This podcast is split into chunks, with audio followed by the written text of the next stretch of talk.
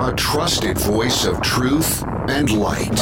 The narratives that mislead most of us aren't outright lies, they're the deliberate omission of facts that could give us a more complete picture. And a rally point for those who've accepted the reality that they are not sheep.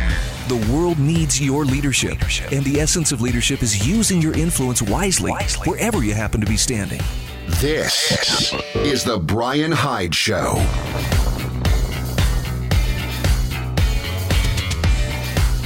All right, once again, I welcome you to the show. A special shout out to those of you joining us for the first time.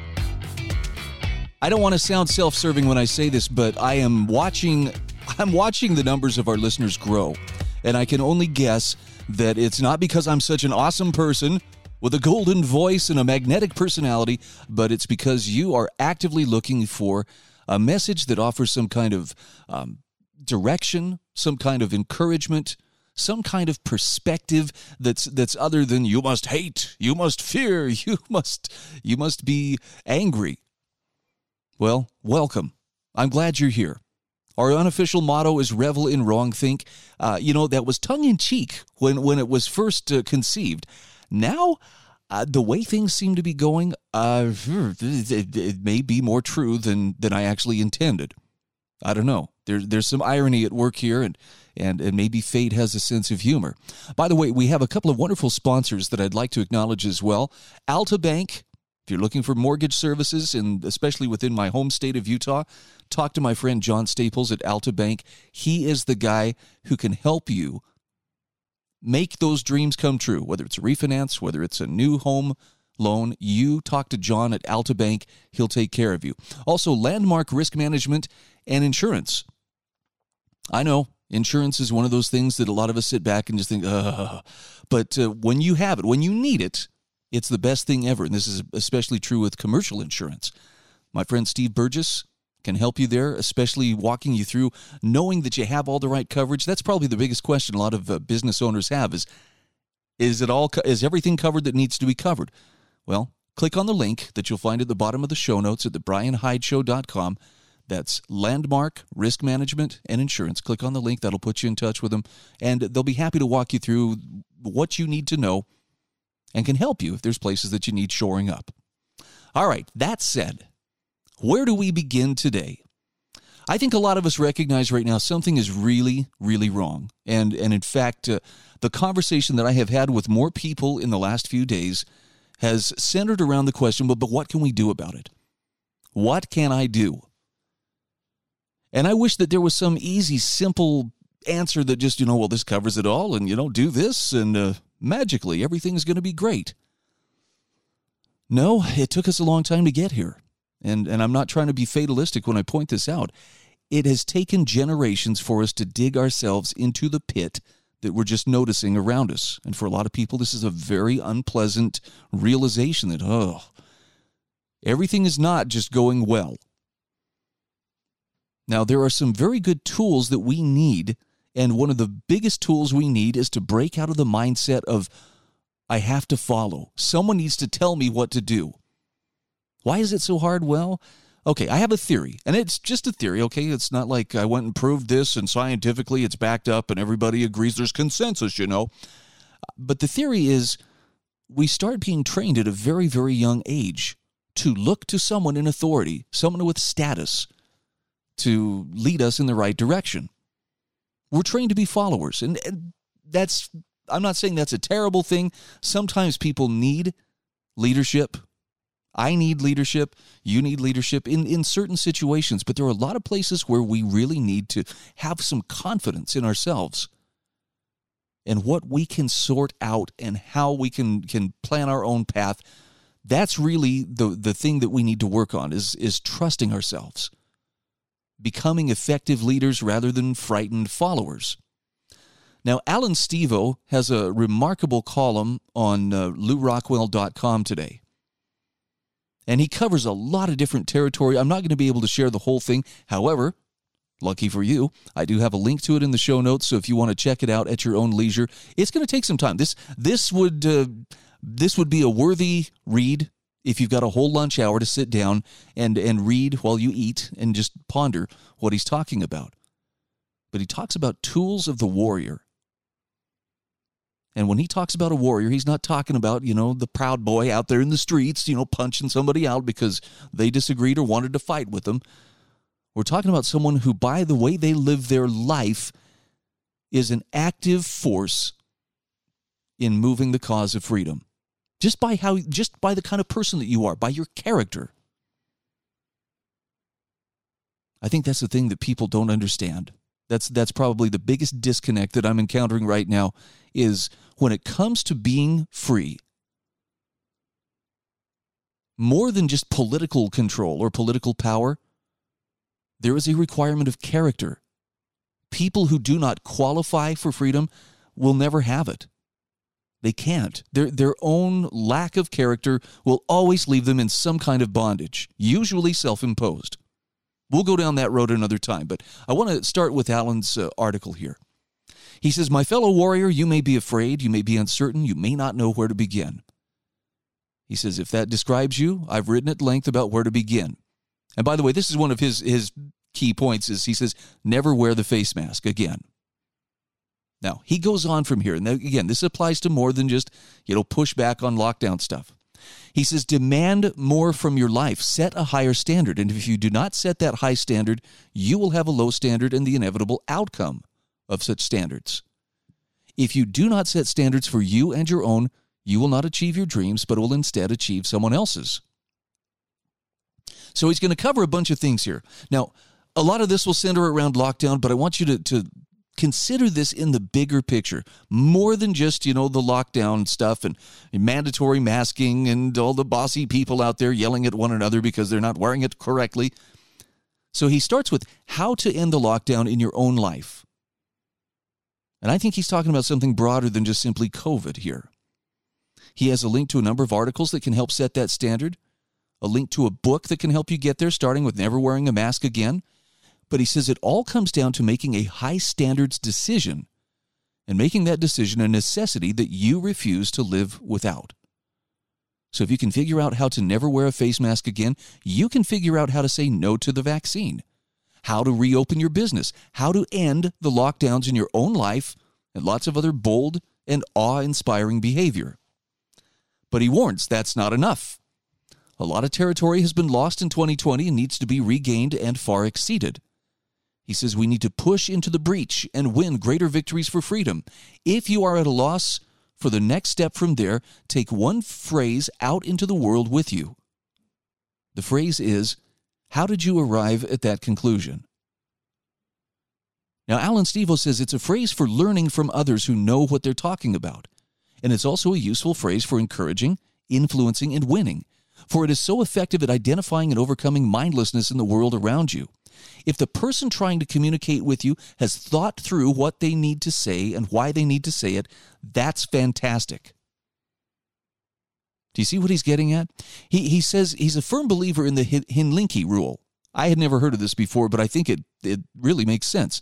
This is the Hinlicky rule You shall not criticize the position of another until you can state that position with such accuracy, completeness, and sympathy that the opponent himself declares, Yes, I could not have said it better myself. Then and only then may you criticize, for then you are engaging a real alternative and advancing a real argument. Otherwise, you shed only heat, not light. And Allan Stevo says, Yeah, I love to learn from others. Now, he says, nodding and approving during that process of learning, though, isn't acceptable unless you actually approve. It's both okay and good of you to be brutally honest, direct, and intellectually rigorous with a well studied peer, inferior or superior. Your challenging questions are needed for someone who knows what they're talking about. If they know what they're saying and they've studied on the topic, they're ready to be hit over the head with the mallet of your intellectual curiosity. And they may just have the helmet of knowledge to protect themselves.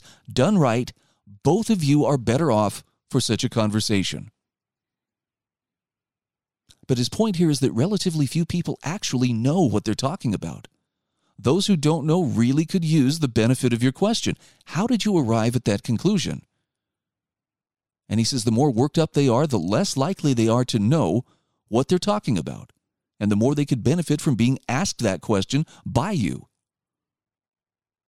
all around you could really use the benefit of the question how did you arrive at that conclusion? The whole world could benefit from your question how did you arrive at that conclusion? All right, I got to pause here because we're coming up on our break, but does that not seem like pretty good advice? You notice he, he's not just throwing out a gotcha. This is not one of those aha rhetorical traps that's going to, you know, confound them and leave them stumbling and mumbling and, and angry that uh, you got the better of them. It's sincerely trying to find out where they're coming from. Yeah, what a concept. Rather than just beating them into submission at the first indication that, hey, we may not see eye to eye. All right, we'll be back in just a few moments. Please stay with us.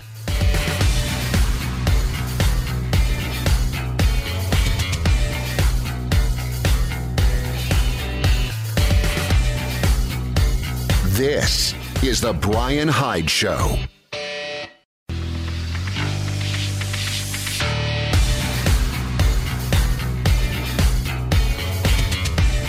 This is The Brian Hyde Show. All right, welcome back to the show. I'm sharing with you an article by Allan Stevo. It's the tool of the warrior. How did you arrive at that conclusion? He's actually sharing a lot of really good advice here. But I just know there are a lot of people asking, what can I do? What can I do? And and if you take away nothing else from this, eh, the idea is be a leader, become a leader rather than a follower.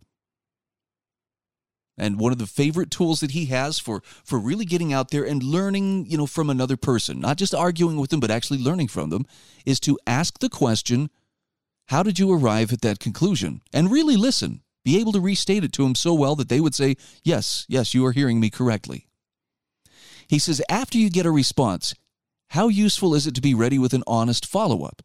Now, if you're at a loss, a pretty useful tool at a moment where you refuse to give tacit approval is to look the other person square in the eyes with an honestly, compassionately, and calmly delivered, I don't find your argument very convincing.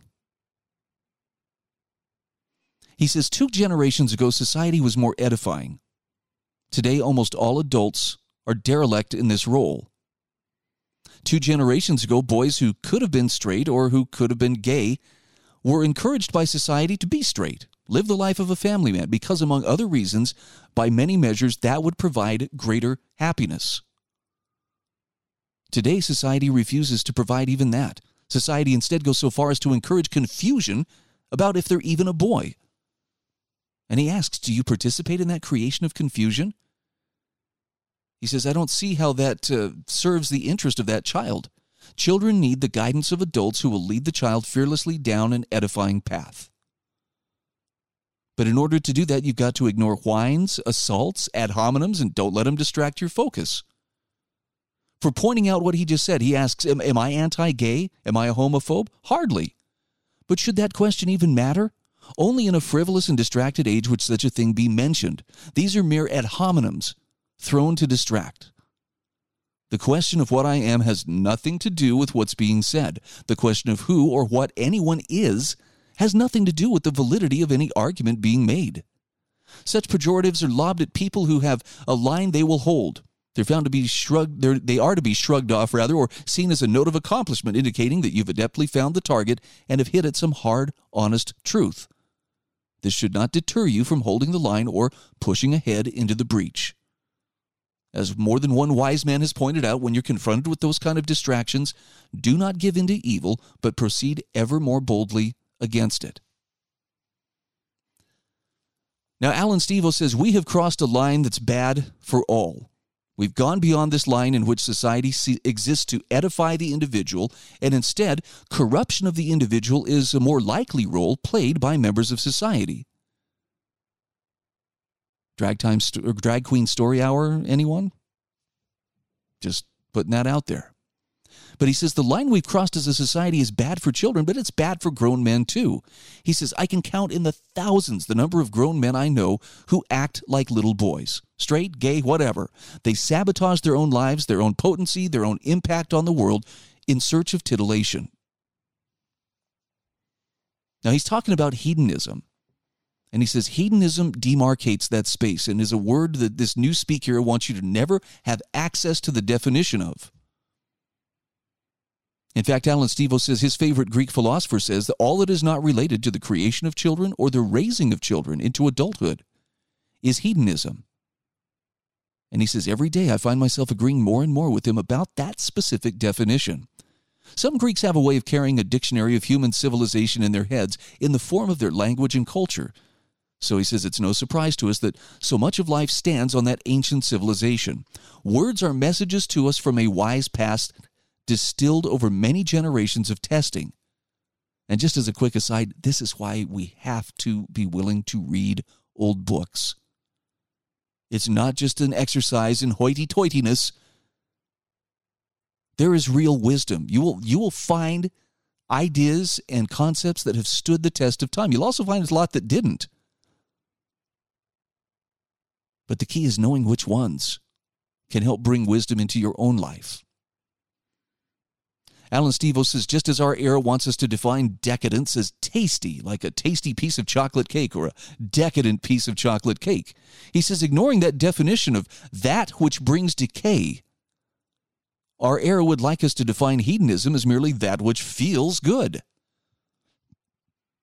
He says our era is prone to reactively ask, what's wrong if, with something that tastes good or what's wrong with something that feels good? Nothing if pursued in the right proportions and for the right reasons. Such sense appears lost in this moment. And this kind of stings, but he points out obesity is rampant, causing far more COVID deaths than lack of lockdowns, lack of face masks, lack of vaccines, or lack of social distancing combined. Yet obese officials hypocritically focus on face masks. Treats are eaten at all meals, between meals, and whenever an office mate, a third cousin, or the mailman has a birthday promotion or even a far more minor life event. Life is wonderful and celebration is grand and underrated, but our civilization is in such decay that comfort and gluttony and treats must forever surround us in total disregard of ancient wisdom on how such decadence brings decay to all areas of life. Now, if you're thinking this guy's a buzzkill, hang on. Let him continue making the point here. His point is that the world has gone astray, and there are always people who go astray. There's little wrong with some people going astray and doing their own thing. That's life. But there's everything wrong with the great mass of people going astray if the reason for that is, when looking around society for leadership, all they see along the lines of certainty are those who have gone astray. And he asks, Do you hear me? The only people who are certain, the only people who are leading, the only people who exhibit the slightest indication of trustworthy leadership are the people who have gone astray in the most foul ways. They have little edification to provide to anyone. People who know better are needed to lead. And by the way, he says some people do need leadership. You may call them sheep, I call them human, but we all need leadership once in a while. And then he asks a question that uh, really kind of shakes a person if you stop and think about it. When was the last time you refused to lead? When was the last time someone lost came to you and instead of leading, you called them a sheep? He says, Be careful of this word and this thinking, as the use of the word sheep to describe another is often an admission that the speaker refuses to shepherd one who wants to be led.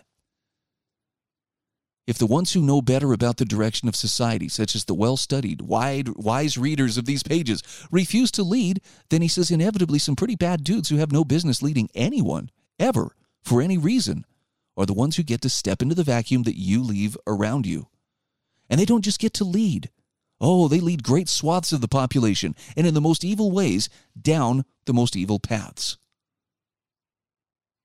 He asks, is it the fault of a Pelosi, a Schumer, a Whitmer, a Newsom, a Cuomo, a Pritzker? That there's a vacuum of leadership that any half witted slob with a savvy campaign manager can step into? Enriching themselves to the tunes of hun- tune of hundreds of millions of dollars over the course of a career in, quote, public service, impoverishing their land and people. What else could you possibly expect of a half witted slob when you step back and let them have the keys to the kingdom? He says, Don't blame the half witted slob for the destitute to, the destiny your children may now inherit from you and your generation. Experimental vaccines, indoctrination, debunked fluoride, uh, dehumanization, debunked face masks, debunked lockdowns, living life isolated, dying alone, without property, without a real job, chipped, and a slave. He says, don't blame the half witted slob. Because so predictably, that's exactly the kind of thing a half witted slob does when they are left in charge. He says, blame yourself. Blame the one who stepped back and refused to lead and let a half witted slob have the keys to the kingdom. And not only do they have the keys to the kingdom, you've pretty much given them the keys to your own castle as well. Again, this is Allan Stevo. I will have a link to this in the show notes. This is a really great essay. It's worth reading, absorbing, assimilating into your own thinking, and sharing with others.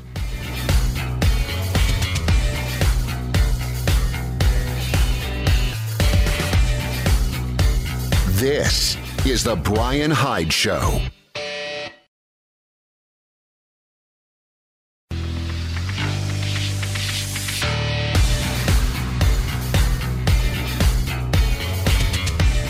This is The Brian Hyde Show. And just like that, we are back. I feel like I should be cutting a small royalties check to uh, Allan Stevo for doing my show prep for me today. This is such a remarkable essay. A tool of the warrior. How did you arrive at that conclusion? It's actually kind of a nice comprehensive list of tools that people who are willing to be leaders should be considering. And I hope you're one of those people. I think you are. I think the fact you're listening to this program indicates you're you're not content with just being a follower. You're not just please someone tell me what to do and I'll, and I'll do it. Now, one of the things that Allan Stevo warns about in this article is he talks about giving the keys of the kingdom to the half-witted slobs. I don't disagree, by the way, with this characterization of many of the people in the highest levels of leadership. I've I don't know that I've ever seen a more corrupted, self-serving bunch in my life. Maybe history could show us a few, but you know they're they're given some pretty. Caligula is looking looking from the great beyond, going, "Wow, these guys are crass. they are really self-serving." Nonetheless, Allan Stevo warns that you have also given them the keys to your own castle. Now, if you don't believe that, he says, read the history of no knock warrants. Search the name Duncan Lemp.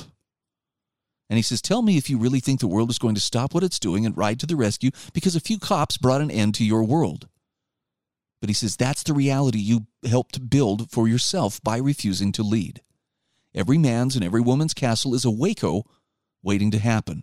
You put the keys to your castle in the wrong hands, and once they who wish to do you harm are standing in your living room, it's too late.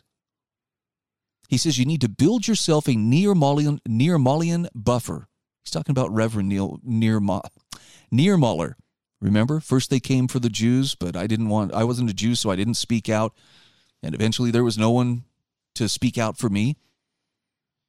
He's saying, set the boundaries wide, protect someone else, fight for your liberties on a front far away from your living room.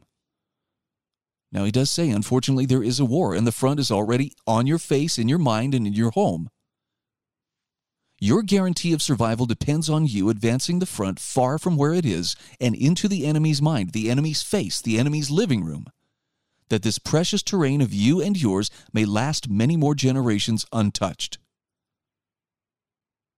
Now, he says some people preach the gospel of giving up, and I kind of feel like he might be pointing at me because I've been guilty of saying this voting is violence. He says that adage can so easily be applied as loser talk. The idea that the two party system is broken can so easily be applied as loser talk. They can be applied as reason for inaction and reasons for not leading. To do otherwise than lead, he says, though, makes you the ignoble subject of Thomas Paine's, who begs for peace in his day, preferring to let the burden of righting society fall upon his child while he enjoys his years in comfort. Allan Stevo says there's a good reason to call voting violence. There's no re- good reason to then drop out of the system pretending like that system won't catch up with you. Dedicate your life to changing that. He says there's good reason to call the two party system broken, but do something about it. The most evil voices on this planet would like libertarians and conservatives to give up and feel convinced that they have no option other than to give up. Now, I have to point out that politics is one facet of a multifaceted existence. And I still maintain that things that we can do that allow us to spread that moral energy that we bring to every day over other portions of our life besides politics will have very beneficial adult, uh, results. Hello. But just so I don't sound like too much of a hypocrite, yes, I do participate in the political process, at least to the extent that I can exert some kind of a positive influence. Do you know where I end up doing that mostly? In my neighborhood caucus. I could do more. There, there are organizations out there that will teach you how to do more. Uh, my friend Connor Boyack at Libertas Institute has a uh, legislative boot camp every year for citizens who want to know how to be a good citizen lobbyist, how to use their influence to help shape what is happening on Capitol Hill in our state, in our home state of Utah, whenever the legislature meets. So I reluctantly have to say, no, don't give up but also understand don't don't make it all or the sum total of what you're doing. People who are politically possessed and that's all they do and see and think and breathe tend to become really unpleasant people. Yoda would probably have some fancy way of saying this, but there's got to be some balance in the force. Sorry, I couldn't resist. So here are the things that won't save you, according to Allan Stevo. Moving won't save you. Going to another place won't save you. He says, accepting that there's no one left to lead but you, that we live in a time of very heavy government, that someone is going to lead that government, and that sitting at home, reading some books, owning a few guns, and doing some prepping probably isn't enough to protect your castle. Accepting that, he says, has a chance of saving you. You can move, but if you aren't dedicated to leading better than every half witted slob who seeks to step into any leadership vacuum, then nothing will change. Moving will just help you buy another five or ten years before that place, too, turns to rubbish like the place you helped turn to rubbish by refusing to lead. Some people move perpetually, investing next to nothing in the land they temporarily inhabit. Dare I say that the hedonism of doing that makes one a leech on par with the half witted slob? The half witted slob leeches off the people alive, giving little back. Many who perpetually move leech off the inheritance of liberty and culture handed to them, giving little back. So here's what the half witted slobs need you to believe they need you to believe that you are not a leader, that you are not the solution, that you are not everything your tribe, your community, the world as you know it needs right now. Because the only thing stopping a half witted slob from being a multimillionaire many times over is your realization that it's up to you to step into the breach and lead, whatever the sacrifice to yourself. Without a vast population of discouraged, decent people, there is no way a half witted slob like Joe Biden becomes a global power broker. It starts with face masks, it continues with how did you come to that conclusion? But it certainly doesn't stop there. He says, whatever excuses you may have thought you had in the past, isn't it nice to know that you can see yourself as a leader right now? A leader who owns situations, rises to the occasion, even catastrophic situations. A leader who acts, what a wonderful, challenging, and fulfilling use of all of your abilities that surely is. And sometimes leaders even do drastic things that lots of people don't like. Now, he does point out here the protests mean so little. The little whines, protestations, and moans from others mean nothing. Calling leaders names means so little. Incoming ad hominems can be seen as a victory over the mindless, not as a harmful projectile. These are all automatic responses to something new or different. He says such reflexive whines are not to be regarded as thoughtful and hardly deserve to be thought about. Don't ask for permission, just act. Just do it. Step into every situation and lead. Walk through life leading. He says there is literally no one else but you. And things will get much worse if you won't step up and live life as a leader. Let him drive that home again here. Allan Stevo says, There is literally no one else but you. And if you refuse to accept that, you and your children will instead be led by the half witted slobs and the most evil people. And it will be no one's fault but your own. Whatever protestations you have to that, he says, I'll probably respond with, How did you arrive at that conclusion? And in response to whatever you say next, I'll probably find myself saying, I don't find your argument very convincing.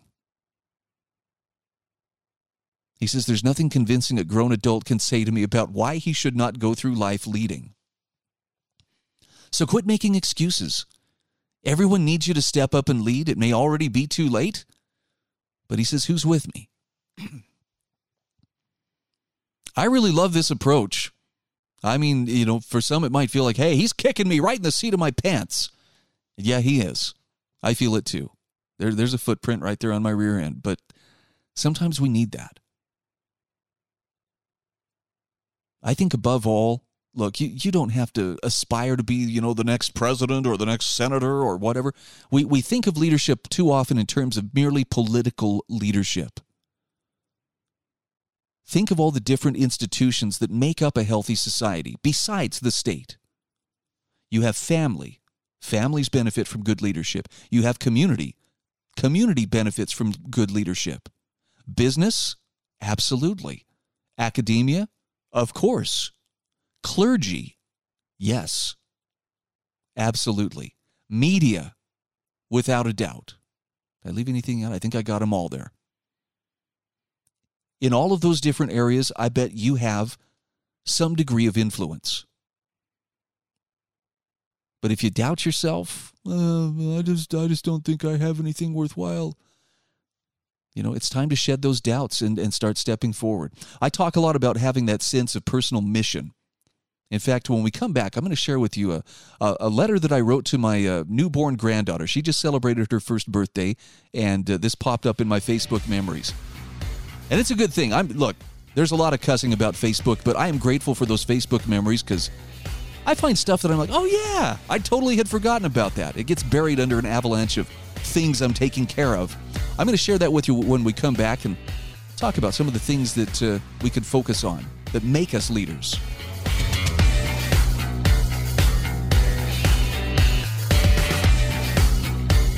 This is The Brian Hyde Show.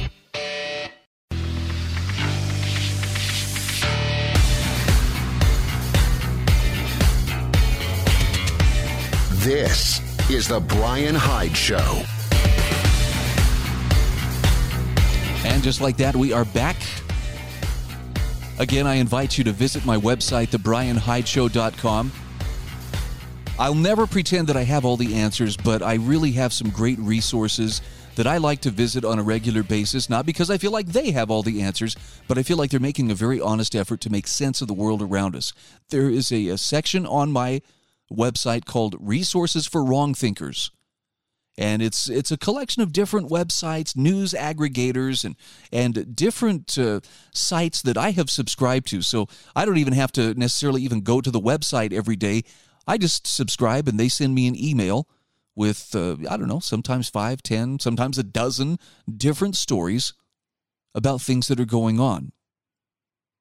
And if there's something they have in common, yeah, you know, they're they're obviously they're, they they have a message of freedom with which I resonate,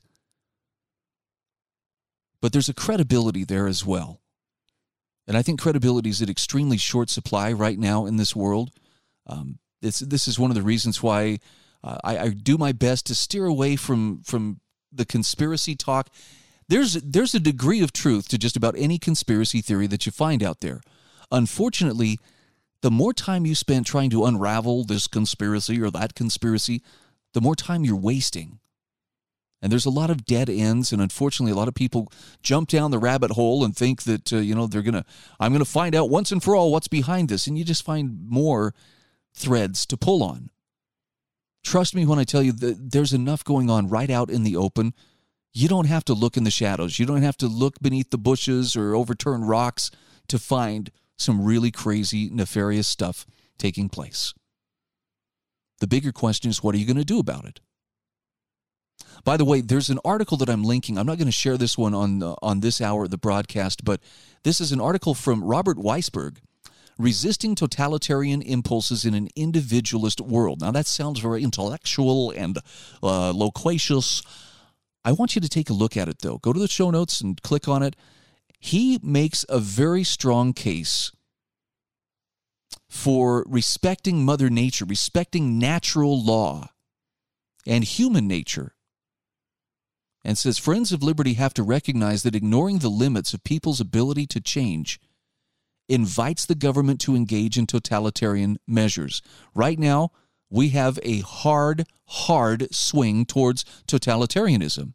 And by the way, it's it's not for the purpose, at least those who are pushing hardest for it, they're not doing it for the purpose of, well, we're trying to make everybody miserable. They have a utopian vision. But it rests on transforming everybody to fit their mold and what they think is is utopia.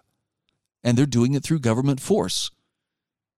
And Robert Weissberg says utopian visions resting on human transportation invariably come to bad ends. And this sorrowful conclusion hardly requires recourse to genetics. So before any social engineer begins fixing a problem, he says he should obtain Mother Nature's certification that the tribulation is indeed remediable short of violating her biological dictates. You've got to read the whole article. If Mother Nature declines, as will often happen, the fixing enterprise should be stopped and civil society must endure live and let live tolerance. Relentless pursuit of the unreachable fantasy is not a sign of virtue, it's a call for evermore liberty killing coercion. That is playing out right before our eyes today. Don't mistake it for something else. All right, let me uh, let me shift gears here. So um, I cuss Facebook a lot. I don't, uh, you know, I don't like the censorship. I don't like the fact checking stuff that pops up. Uh, I I have no great love, and yet I use Facebook on a daily basis. So far, knock on wood, they have not deemed me so dangerous and subversive that I too must be silenced and have my account suspended. Maybe that'll change here in the near future. But in my Facebook memories today, a letter to my newborn granddaughter popped up, and since she just celebrated her first birthday um, just uh, last week, I thought I got to read this and just see what did I say to her. Does it still ring true? And not only did it, did it still ring true to me, but I felt like there was some useful stuff here that I wanted to share with you, even though you're not a newborn and you're not my granddaughter. So uh, take this in the spirit that it's intended. Dear Heidi Rose, as your dear old gray bearded grandpa, I want to take this opportunity to welcome you into the world. You won't be reading these words for a few years, but I hope you'll revisit them throughout your life as a testament of my love for you and your mother and father. It's hard to believe that you're actually here. Just a couple of weeks ago, I was in Germany celebrating Christmas with your family. We knew your arrival was imminent, but unfortunately, I had to return to the States before you were born. I can't wait until we finally get to meet in person this summer. By the way, that line really stung because COVID, uh, you know, it has it has taken the joy out of a lot of our lives. That was one uh, that was one of the stings that I felt most keenly. Not getting to meet her yet. Back to the letter. We may be 5,000 miles apart, but you have already impacted my life in ways that even I couldn't have anticipated. The rumors that I cannot so much as look at an image of you without smiling are true. It's wonderful to live in a time where technology has made it possible to instantly share your photo and even live video across great distances. It wasn't that long ago that the news of your birth would have taken weeks to reach me. Today, I had a photo of you and your mother within minutes of your birth. If anyone saw me dabbing at my eyes as I was sitting in the bank parking lot, I hope they understand that those were tears of joy and not just some random guy having a meltdown. It's a condition that's afflicted me with the birth of every one of my own kids, and now with both of my grandchildren. And as I've proudly shared your photo with friends and family around me, the most common observation I've heard from them is she's perfect. I agree. And I don't mean perfect in the sense that you're somehow above the natural laws that govern life in this world. But you are a living example of the innocent perfection that each one of us brings into this world when we are born. It's something that we desperately need to be reminded of from time to time, lest we become overly jaded and cynical. When we've witnessed the good and bad that's part of human nature, it can become easy to focus upon the negative and to doubt the things that genuinely matter most. In your beautiful little face, however, there's no guile, no judgment, no sense of superiority. You love without condition and inspire love in others, not for what you can do for them, but simply by being. You are a reminder that each of us began this way, regardless of how we've come to see ourselves since. You are unsullied by labels, a volume of unfilled pages with endless possibilities as to how your particular story will be written. How I wish this condition could last for many more years than it will. Others will try to fill the pages of your life story for you. They'll want to rewrite your script, or even worse, will hand you their own script for what your life should be. Be very cautious not to base your sense of who you are on their approval. If you wish to follow the direction that your heart leads you, you must learn early on to avoid the temptation to seek status. Status requires that you constantly compare yourself to others, either to affirm that you are better than them or to confirm that you're somehow less than them. This type of comparison is a sure recipe for unhappiness. Instead, find your self worth in knowing who you are and what you stand for. Be known for building others rather than tearing them down. Like all of us, you'll experience times of happiness and joy and periods of sorrow and frustration. The circumstances into which you were born are fortunate and should be a lifelong source of gratitude once you're old enough to understand them. You've been blessed in more ways than you know. You bring with you unique, remarkable gifts that you'll have the opportunity to develop throughout your lifetime. This means that your life contains a purpose or a mission that is yours alone. Finding and developing these gifts will be a crucial part of the happiness and fulfillment you may find in life. And when you find yourself engaged in things that not only make you happy, but actively bless the lives of others, you'll know with a surety that you're on the right path. You were born into a household with loving parents who adore you. Your life begins in a beautiful seaside city with a magnificent culture and many centuries of history. You have stability and good health, and above all, a family who would travel to the ends of the earth for you. Always remember that your family should be your greatest source of shelter and resilience throughout your life.